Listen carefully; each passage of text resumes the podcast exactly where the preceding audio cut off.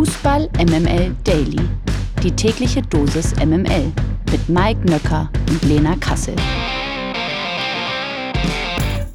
21. August, meine Damen und Herren, liebe Kinder. Heute ist Montag, heute ist Fußball MML Daily, eine neue Woche, aber eine besondere, denn jetzt ist sie wieder eine Bundesliga-Woche. An dieser Stelle begrüßen wir äh, natürlich zunächst erstmal Lena Kassel. Guten Morgen, Frau Kasselberger. Äh, guten Morgen, äh, lieber Mike Nöcker. Heute ist auch ein besonderer Tag, denn in den USA wird heute der Tag der Senioren gefeiert und damit äh, gratuliere ich dir ganz herzlich. Sehr witzig, sehr witzig. Ich möchte übrigens zu einer Premiere ähm, gratulieren bei der Zone. Wirklich super. Herzlichen Glückwunsch. Sascha Bigalke hat es super gemacht, oder? Danke. Ja. Okay. Dö, dö. Nein, du, du warst toll, Lena. Ja. Wollte ich nur mal sagen. Ja. Aber äh, also äh, wirklich, was ist denn los hier gerade? Ja, merkst du es? Äh, Hallo? Was, was soll Wird das? Moment mal. Äh, Hallo? Moment. Ey, Ja. so nicht, Freunde. Sag mal, würden Sie, würden Sie jetzt bitte das Set verlassen, aber ganz schnell. Ja, ja, Y-City. Wiederschauen. Ja, wiederschauen. Aber schnell. Sag mal, was ist hier denn los, Vorsitz? Ja, kein Problem. Und das am Sonntagmorgen, du. Also jetzt mal, Lena, äh, wenn das eine Werbeaktion gewesen ist, kann es sein, dass das wirklich der erbärmlichste Flitzer des Lebens gewesen ist? Also zur Aufklärung gestern wurde der Doppelpass gestürmt, ja. Also Stefan Effenberg war schon als Kirmesboxer bereit. Die beiden Zinne der war, war. der war richtig auf Zinne, der war eigentlich also der hat schon die Ärmel hochgekrempelt gehabt und wollte die zwei jungen Herrschaften aber so dermaßen vermöbeln. Die Frage, die ich mir an diesem ähm, ja, morgen stelle, ist, was zur Hölle ist Y-City? Das kann ich dir erklären. Nee, na, nee, wir machen hier keine Werbung. Nee, mm, mm.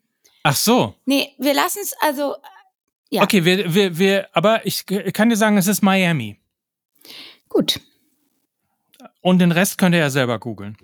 Aber trotzdem, wenn das Werbung für ein Produkt gewesen ist, äh, dann empfehle ich äh, zum Beispiel entweder den MML Daily oder auch Fußball MML. Ähm, da wird es nämlich unterhaltsam gemacht, für Produkte zu werben. Und da, also wenn das wirklich, naja, lassen wir das. Komm. Hat sowieso schon viel zu viel, ähm, wie heißt das? Fokus bekommen. Was? Die WM der Frauen bei MML Daily. Die spanische Fußballerinnen sind Fußball-Weltmeister geworden mit 1 zu 0. Und ich sag mal so, wer hat's gesagt? Wer hat's gesagt? Hä? Ich? Wer hatte, Spa Nee, du. wer hatte Spanien-Vibes am Freitag? Ich hatte die. Mit Ja. 1 zu 0 entschieden sie das gestrige Finale in Sydney gegen den amtierenden Europameister aus England für sich. Schon in der 29. Spielminute gelang Spaniens Kapitänin Olga Carmona García der goldene Treffer. In der zweiten Hälfte hatten die Spanierinnen sogar die Möglichkeit zu erhöhen, doch Jennifer Hermoso verschoss einen Elfmeter, letztlich ohne Folgen. Für die Spanierinnen ist es der erste WM-Titel in ihrer Geschichte. Auch das Spiel um Platz drei zwischen den Schwedinnen und den Gastgeberinnen aus Australien fand bereits am vergangenen Samstag statt. Das Duell entschieden die Schwedinnen durch Tore von Rolfö und Aslani mit 2 zu 0 für sich. Rolfö, heißt das nicht Roffel? Help me God. Aber endlich ist das hier wieder da. 100% Lena. Guten Morgen, Mike, und Happy Monday. Präsentiert von Lena Kassel.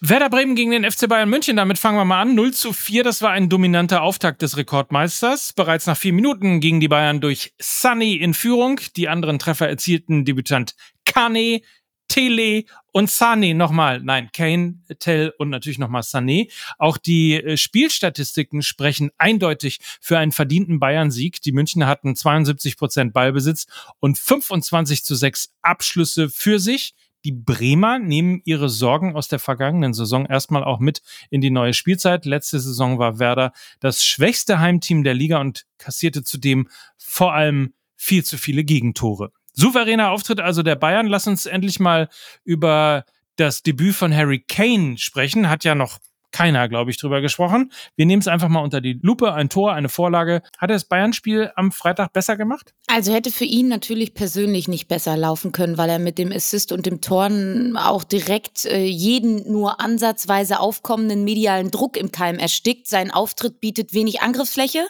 und das beschert den Bayern zumindest ein bisschen Ruhe. Äh, Jan Platte sagte es ja so schön über Kane. Neuer Verein, neues Land, neue Sprache, alte Coolness. Und äh, für sein erstes Bundesligator brauchte, brauchte Kane dann im Übrigen auch nur sechs Torschüsse. Äh, so geht Effektivität. Alte Coolness, aber auch irgendwie aus Bayern-Sicht habe ich gedacht, weil sie natürlich mit Harry Kane nach dem Abgang von Robert Lewandowski wieder einen Striker da vorne drin haben, der einfach da ist und Dinge kaschieren kann, die nicht so gut laufen. Ähm, mit seinen Toren, mit seinen Offensivaktionen Harry Kane ist auch wie Lewandowski ein Stürmer, der ganzheitlich spielt, ähm, ist ein mitspielender Neuner, der sich die Bälle auch mal tief abholt, der auch mal als Vorbereiter glänzt. Das war zumindest beim Spiel gegen Bremen alles zu sehen. Und manch einer scherzte ja schon, dass die Bayern im 100 Millionen Transfer von Kane ihre Holding Six jetzt gleich im Paket schon mitbekommen hätten. So tief stand er teilweise. Ja, also das ist natürlich ein bisschen zu viel des Guten, aber mir hat der Auftritt von Kane schon sehr gefallen. 100 Millionen finde ich nach wie vor viel zu teuer dabei bleibe ich, aber ein guter Typ ist er allemal. Und neben Kane würde ich auch noch Leroy Sané herausheben, äh, nahezu fehlerfrei gespielt, soll ja wohl auch eine fantastische Vorbereitung gespielt haben. Und er hat sich sogar sichtbar über ein Tor gefreut. Ne? Gibt es das denn? Also ich glaube, wir sehen in dieser Saison eventuell den Prime Sané. Mich würde es nicht wundern. Was mir auch noch aufgefallen ist, ist die Positionierung von Kimmich und Goretzka. Man hatte in der Vergangenheit ja immer schon Angst, wenn diese beiden Namen auf der Doppelsechs auflaufen. Ähm, ich hatte das Gefühl, dass sie da schon fast devot agierten und auf ihrer Position geblieben sind. Äh, Joshua Kimmich äh, zeigte sich als Schaltzentrale, äh, war gerade in der ersten Halbzeit am häufigsten von allen Spielern am Ball. Das hat gut funktioniert. Äh, bitte lasst Kimmich einfach nur keine Ecken mehr schießen und dann ist auch, glaube ich, alles fein. Gegenpressing der Bayern auch ein Aspekt, der richtig, richtig gut funktioniert hat. Balleroberungsdauer bei den Bayern 11,9 Sekunden. Nur mal zum Vergleich, bei den Bremern lag die bei 27,4 Sekunden. Ne? Also äh, das ist schon ein deutlicher Unterschied. Das Ergebnis für mich ein bisschen zu hoch, weil auch Bremen lange sehr gut dagegen gehalten hat.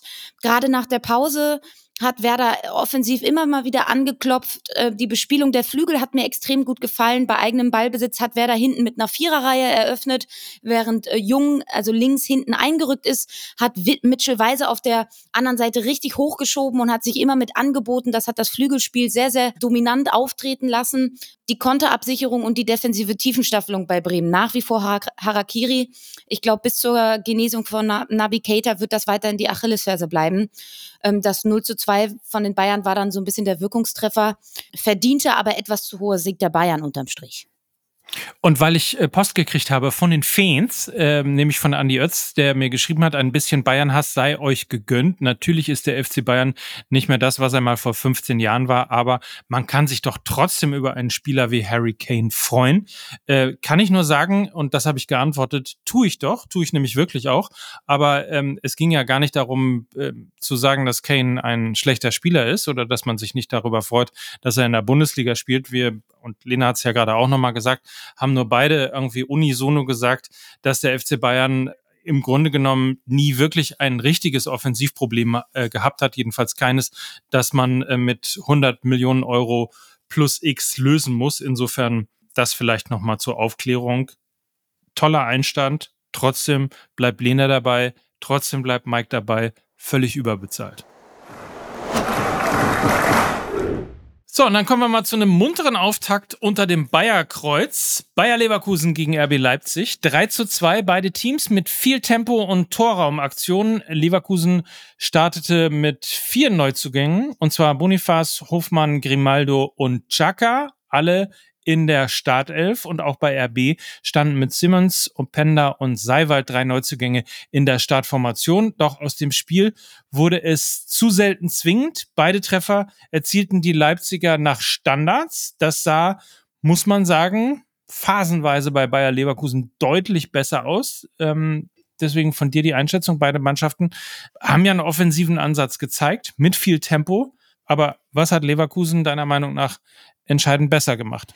Leverkusen hat RB relativ gut aus dem eigenen Strafraum herausgehalten. Sie hatten eine hohe Kompaktheit in der eigenen Hälfte und waren einfach vorne eiskalt. Also unterm Strich hat die Werkself gewonnen, weil sie zielstrebiger und gefährlicher waren und sie hatten mehr Werkzeuge in ihrer Werkzeugkiste, um RB weh zu tun. Und man hatte das Ergebnis nach dem Supercup-Auftritt von RB vielleicht sogar ja eher andersherum erwartet. Ne?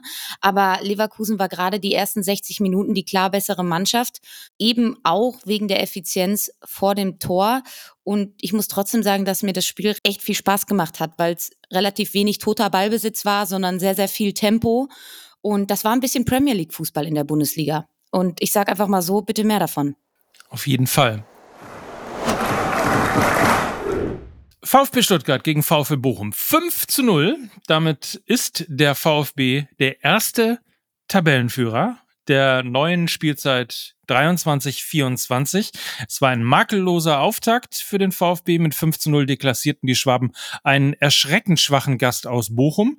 Girassi und Silas trafen jeweils doppelt und wie gesagt, damit bedeutet das erstmal Tabellenspitze und für Sebastian Hönes war das der achte Sieg im 14. Pflichtspiel als Trainer vom VfB Stuttgart. Jetzt die große Frage, Lena an dich. VfB am Samstag hervorragend aufgelegt oder der VfL einfach erschreckend schlecht. Also, ich muss ein bisschen ausholen, weil ich hatte vor ein paar Tagen in einer Saisonvorschau gesagt, dass Stuttgart sich auch in diesem Jahr im Abstiegskampf wiederfinden könnte und dass die erste Trainerentlassung der Saison auch bei Stuttgart stattfinden wird und hm. dass sie einen Mentalitätsspieler in der Mitte noch bräuchten wie einen Rani Kidira. So, und was habe ich für diese Aussage bekommen? Nur Haue. Häme und Hass. Anstatt man mir dankt, weil ich natürlich dafür gesorgt habe, dass Stuttgart jetzt nach diesem Spieltag Tabellenführer ist. Ist ja auch klar. Und ich habe auch dafür gesorgt, dass Endo einen Tag nach meiner Mentalitätsspieleraussage gewechselt ist, was vielleicht jetzt nicht so geil war, aber ich habe eben diesen äh, fulminanten 5 zu 0 Sieg gegenüber den VfL Bochum gejinxt. Gern geschehen an dieser Stelle an alle VfBler. Äh, Spaß beiseite, aus Stuttgarter Sicht äh, war das so ein bisschen Profis gegen U23, ne? Der äh, perfekte Saisoneinstand, die perfekte Reaktion auf den Endo-Abgang, der übrigens mit Jeong und Mio auf neuer Position kompensiert werden sollte. So ein bisschen wie Matcher und Sabitzer Bellingham kompensieren sollen, sollen jetzt Jeong und Mio Endo ersetzen. Hat zumindest gegen Bochum gut geklappt. Gegen qualitativ stärkere Gegner kannst du so offensiv, glaube ich, nicht agieren. Spielfreude pur beim VfB. Wenn sie rollen, dann machen sie einfach so unfassbar viel Laune und haben unfassbar viel Qualität in ihren Reihen. Das neue System, sie haben in einem 4-2-3-1 äh, gespielt, gefällt mir sehr, haben in der vergangenen Saison ja eher in so einem 3-4-3 agiert. Mir gefällt das Positionsspiel noch besser in dem neuen System. Ich glaube auch, weil es eben die Stärken der einzelnen Spieler, gerade was die Flügelpositionen anbetrifft, noch mehr begünstigt. Siehe die Performance auch von Silas und Fürich jetzt gegen Bochum. Ist auch alles toll und ich will auch wirklich kein Spaßverderber sein, aber dieses Spiel gegen Bochum ist noch kein Gradmesser gewesen. Der Gradmesser folgt am Freitag gegen Leipzig. Und wo schlussendlich in dieser Saison äh, es für den VfB Stuttgart hingeht, hängt eben halt auch noch maßgeblich von einigen Personalien ab, die noch nicht klar sind. Girassi, Silas, Sosa, alles noch Wechselkandidaten und absolute Leistungsträger. Deshalb äh, vermag ich noch nicht zu sagen, in welche Richtung es mit dem VfB Stuttgart geht. Momentan ist es eine Momentaufnahme und die freut uns sicherlich alle. Wenn wir mal auf den VfL Bochum gucken, sicherlich bedenkliche Aussagen nach dem Spiel, gerade von Kapitän Luisia, der resigniert wirkte, der gesagt hat, es hat an allem gefehlt, der gesagt hat, Stuttgart sei zehn Klassen besser gewesen, aggressiver gewesen und äh, ja, er hat mit all dem, was er sagt, recht. Also die neu etablierte 3-4-3 Grundformation bei den Bochumern machte auf dem Papier für mich am Anfang total Sinn du hast nicht so gute klassische Außenverteidiger, dann spiel halt lieber mit drei Innenverteidigern und zwei offensiven Schienenspielern, um damit auch defensiv mehr Stabilität zu haben. Und vorne hast du dann mit Asano und Antwi Ace auch richtig viel Tempo und die flankieren dann eben diesen klassischen Wandstürmer Hofmann. Hat für mich alles Sinn gemacht. Auf dem Platz ähm, hat es dann leider überhaupt nicht funktioniert, sondern eher zu kompletten Chaos geführt. Nicht nur defensiv, sondern eben auch offensiv. Nur vier Torschüsse abgegeben und auf der anderen Seite 21 Torschüsse vom VfB Stuttgart zugelassen. Also da hat's vorne wie hinten nicht gepasst. Am Wochenende geht's jetzt direkt weiter für die Bochumer zu Hause gegen Dortmund. Also da muss Letsch diese Woche erstmal die Scherben aufsammeln und zwar die von der Idee, die er für diese neue Saison mit dem VfL Bochum hatte, weil die ist erstmal zerplatzt. Ein fröhlicher Saisonauftakt war das in Stuttgart. Hatte so ein bisschen was von Volksfest. Super Wetter, fünf Tore, Tabellenführung. Mal gucken, wie es weitergeht. Ready for a spring break to remember? Amtrak's got just the ticket for you and your crew. With share fares, you and your friends can save up to 60%. The more who travel, the more you save. Skip the hassle of driving through the Northeast while exploring DC, Philly, New York, and Boston. No middle seats and plenty of legroom are just an Amtrak away. And with stops right in the heart of your favorite cities, you'll arrive downtown, not out of town. Savings start with three travelers. Eight travelers required for 60% discount. Visit amtrak.com slash sharefares to book. Restrictions may apply.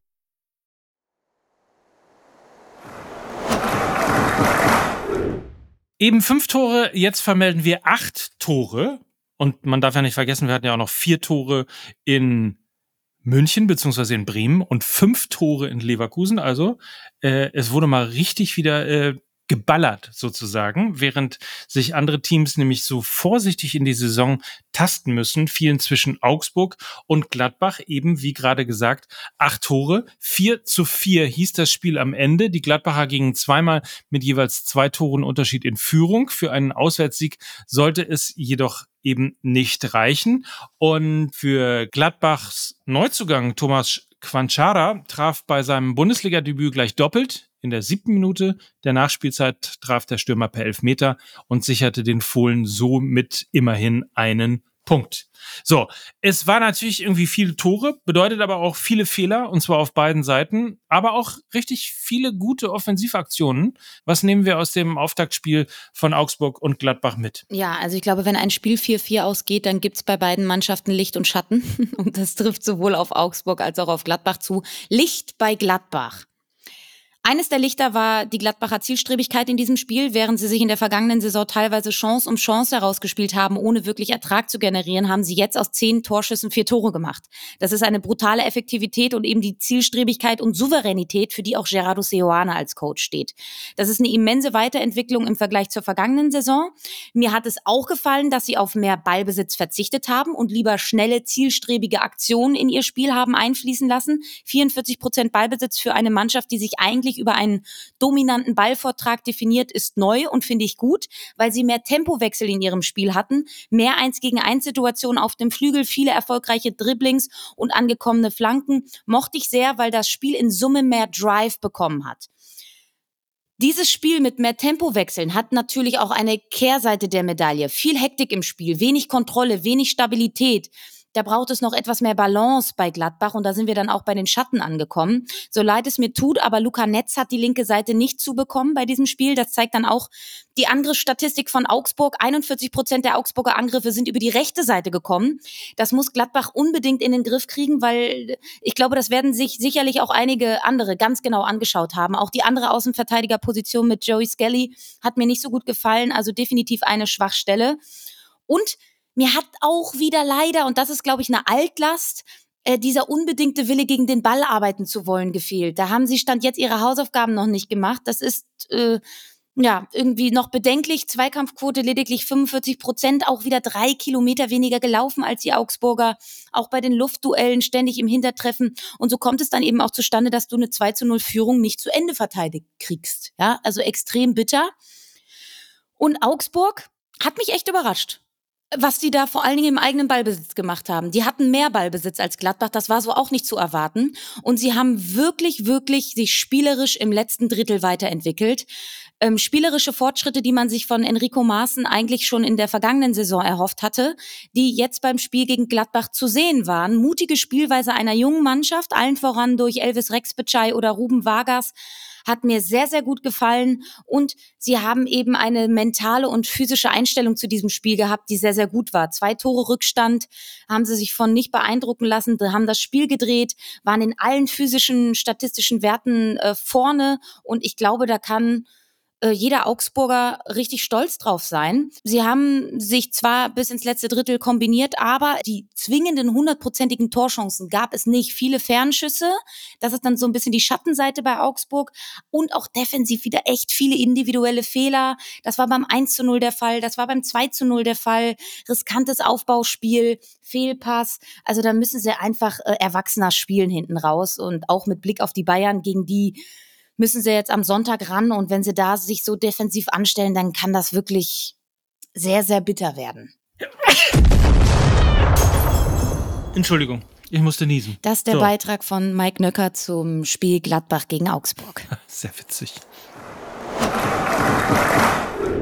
Kommen wir zu einem extrem glücklichen Auftaktsieg für Borussia Dortmund. 1 zu 0 gegen den ersten FC Köln. Malen gelang erst in der 88. Spielminute nach Vorlage von Neuzugang Matcher das 1 zu 0, also der Siegtreffer. Die Großchancen hatten bis dahin eigentlich nur die Gäste aus Köln. Selke traf die Latte und auch Jubicic und Adamjan vergaben im Laufe des Spiels gute Chancen zur Kölner Führung. Vor allem das BVB Mittelfeld um Can, Reus und Sabitzer enttäuschte am Samstagabend. Und deswegen die Frage an dich, Lena, warum tat sich der BVB so schwer? Also ich glaube, es ist immer sehr beispielhaft, wenn der beste Mann auf dem Platz äh, der Torhüter war und das war bei Dortmund Gregor Kobel und der zweite beste Mann war Mats Hummels, also auch eine weitere Defensivkraft. Ähm, ich glaube, wieso sich der BVB so schwer getan hat, ist, weil sie nach wie vor Probleme haben im eigenen Ballbesitz. Also da fehlte die Leichtigkeit. Das war sehr statisch, wenig Kreativität, wenig Bewegung ohne Ball, wenig gegensätzliche Bewegungen, auch um mal Räume zu reißen. Ja, weil die Kölner das eben auch taktisch sehr, sehr gut gemacht haben, fehlerfrei agiert haben, wenig angeboten haben. Aber ich weiß noch nicht so recht, ob es an Erdin Terzic liegt, der im eigenen Ballbesitz diese Mannschaft nicht weiterentwickeln kann, oder weil es vielleicht an diesem fehlenden Spielmacher liegt, weil Julian Brandt schon wieder auf Außen gespielt hat. Er ist eigentlich der Spielmacher. Er gehört nun mal ins Zentrum und mir hat da einfach ein Verbindungsspieler vom offensiven Mittelfeld in Richtung Sturmreihe gefehlt. Und ich glaube, das war der Grund, wieso sie sich so schwer getan haben. Und das war auch der Grund, wieso ein Tor nicht aus dem Spiel heraus passiert ist, sondern erst nach einem Standard. Und man darf aber auch nicht vergessen, sie haben eine zerrüttete Vorbereitung, viele Verletzte. Dann die Zentrale ist komplett neu gestaltet. Sabitzer und Schan haben da begonnen. Die haben so auch noch nicht zusammengespielt. Dann Doppelsechs, nicht mehr Dreier-Mittelfeld. Also, das ist halt anders bei den Bayern zum Beispiel. Ja, da wurde halt nur vorne was geändert und sonst ist da eigentlich relativ viel gleich geblieben. Das ist beim BVB anders und ich glaube, das ist eine Melange aus diesen beiden Sachen. Also einmal so ein bisschen die fehlende spielerische Weiterentwicklung unter Edin Terzic. Er hatte jetzt schon über 80 Spiele und da fehlt mir einfach noch ein bisschen was. Aber eben auch diese ja etwas ja, ruckelige Vorbereitung beim BVB und da ist noch Sand im Getriebe und das kann man bei den Kölnern zum Beispiel nicht behaupten, äh, obwohl sie so viele Neuerungen auch in ihrer Startelf hatten, mit äh, Carstensen, mit Waldschmidt auf dem Flügel, mit Martel und Lubicic in der Zentrale, also auch sie mussten viel umbauen in dieser Saison. Und das hat schon direkt viel, viel besser äh, funktioniert bei den Kölnern. Und Steffen Baumert hat gesagt, uns muss man erst mal schlagen und er sollte Recht behalten. Das war eine umkämpfte Partie mit den besseren Chancen für Köln und mit einem sehr, sehr glücklichen Sieg für Borussia Dortmund. Union Berlin gegen Mainz. 4 zu 1. Das ist ein Bilderbuchauftakt für Union. Deutlicher Sieg, sehr gutes Wetter, tolle Stimmung und überraschend Urs Fischer ließ sowohl Top-Torjäger Geraldo Becker als auch die Neuzugänge Gosens und Volland vorerst auf der Bank. Auf die Union aber auch nicht angewiesen war, weil Kevin Behrens gleich dreifach traf. Ähm, ich erinnere an Mike mit AI. Folge 2 war es. Aber das nur am Rande. Mainz-Stürmer Ajork hingegen erlebte ein Wochenende zum Vergessen. Der 29-jährige Franzose verschoss gleich zwei Elfmeter. Und ähm, wenn ihr euch jetzt fragt, was sollte eigentlich dieser Anfangsgag und wer ist überhaupt Sascha Bigalke, das wissen natürlich der Zone-Zuschauer auf jeden Fall. In Wirklichkeit war es natürlich eine böse Spitze von mir, weil es dein The Zone Moderatorinnen Debüt gewesen ist, dieses Spiel Union gegen Mainz. Lena, herzlichen Glückwunsch dazu. Wie war's und wie schätzt du das Spiel im Nachgang ein? Also, ich dachte so, das wird ein zähes Spiel. Äh, Mainz gegen Union, das war in der Vergangenheit immer eher so 0-0 bis 1-1 und wirklich zähe Kost. Deshalb hat mich dieses Spiel hellauf begeistert. Richtig überrascht. Ich habe was ganz anderes erwartet. Äh, Festung Alte Försterei steht also auch in dieser neuen Bundesliga-Saison seit aufgepasst, saisonübergreifend 24 Spielen haben sie nicht mehr an der alten Försterei verloren. Das ist unglaublich. Und dann denkst du, ah, bei Union jetzt alles anders, viele Neuzugänge, das muss, das muss ich doch erstmal finden. Ja, das sind die Mechanismen, die bei einem normalen Verein greifen würden. Aber Union Berlin ist kein normaler Verein. Und deshalb starten sie einfach mal so nonchalant mit 4 zu 1 in diese Saison, wo gerade eben auch in diesem Spiel die Neuzugänge überzeugt haben. Kral hat für Kedira gespielt. Brandon Aronson hat eine tolle Partie in der ersten Halbzeit gemacht. Das gleiche gilt für Fofana, Kevin Volland mit einer Vorbereitung. Union hat vielleicht jetzt eine etwas andere Verpackung bekommen mit dem ganzen äh, renommierten Neuzugängen rund um Volland, Gosens, Fofana und Co. Aber es steckt halt immer noch Union-Fußball in dieser Packung drin. Du weißt, was du bekommst als Gegner und du kannst es trotzdem nicht verteidigen. Drei der vier Tore sind nach Flanken auf den Kopf von Kevin Behrens passiert. Die Tore hättest du eins zu eins übereinander legen können. Das ist unglaublich und du kannst es eben nicht verteidigen. Ähm, in Unionkreisen spricht man jetzt schon von Beere für Deutschland, ja. Also, wir haben wieder einen Neuner.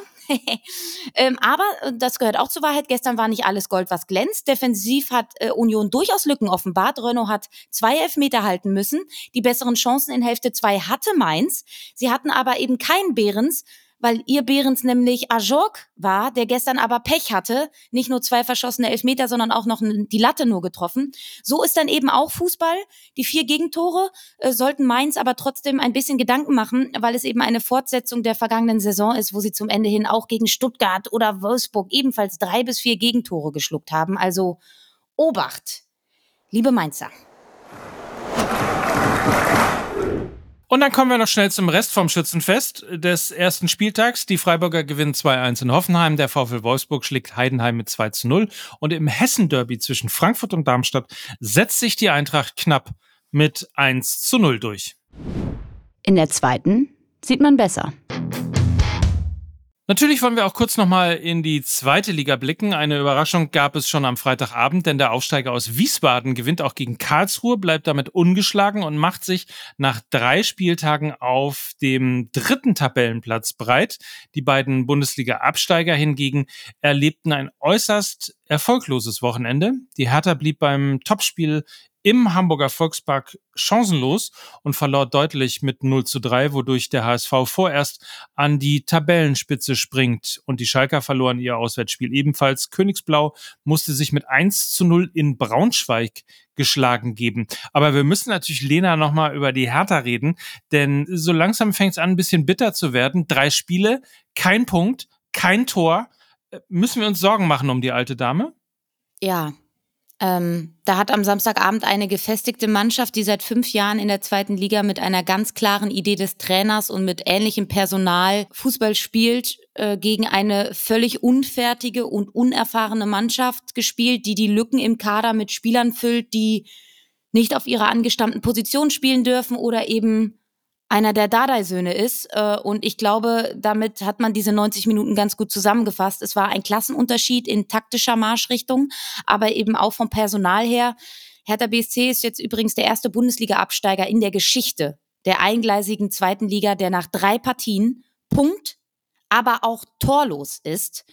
Das nennt man dann wohl Fehlstart oder wie äh, Marc Schwitzky es treffend beschrieb, Hertha verlängert seinen Aufenthalt auf der Intensivstation.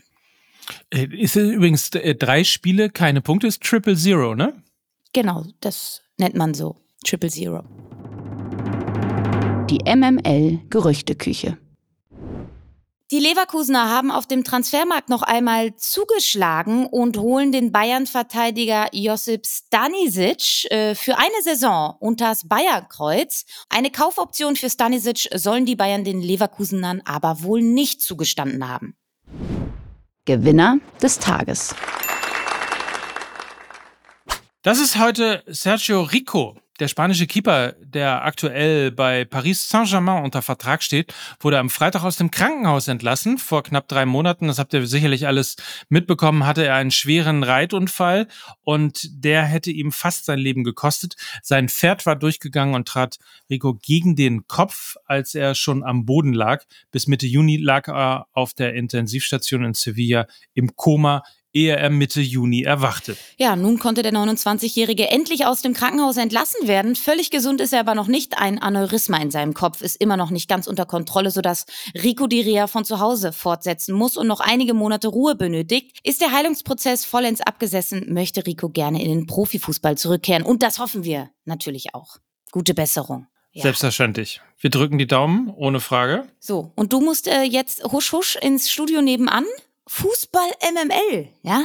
Den gibt also den gibt's ja auch noch. Hä? Ja, das wird aufgezeichnet. Hier geben sich die Erfolgspodcasts die Klinke in die Hand. Ich wünsche dir viel Spaß. Liebe Grüße. Liebe Grüße. Danke. Gali Grüne. In diesem Sinne. Ja, habt einen schönen Montag. Wir hören uns morgen schon wieder. Sofern ich das irgendwo zwischen äh, Sportbild Award und Frühschicht irgendwie hinbekomme, aber das krieg ich schon hin. Also in diesem Sinne, äh, habt einen feinen Tag. Und in den entlassen wir euch jetzt als Mike Nöcker und Lena Kassel für Fußball MML. Tschüss. Dieser Podcast wird produziert von Podstars bei OMR.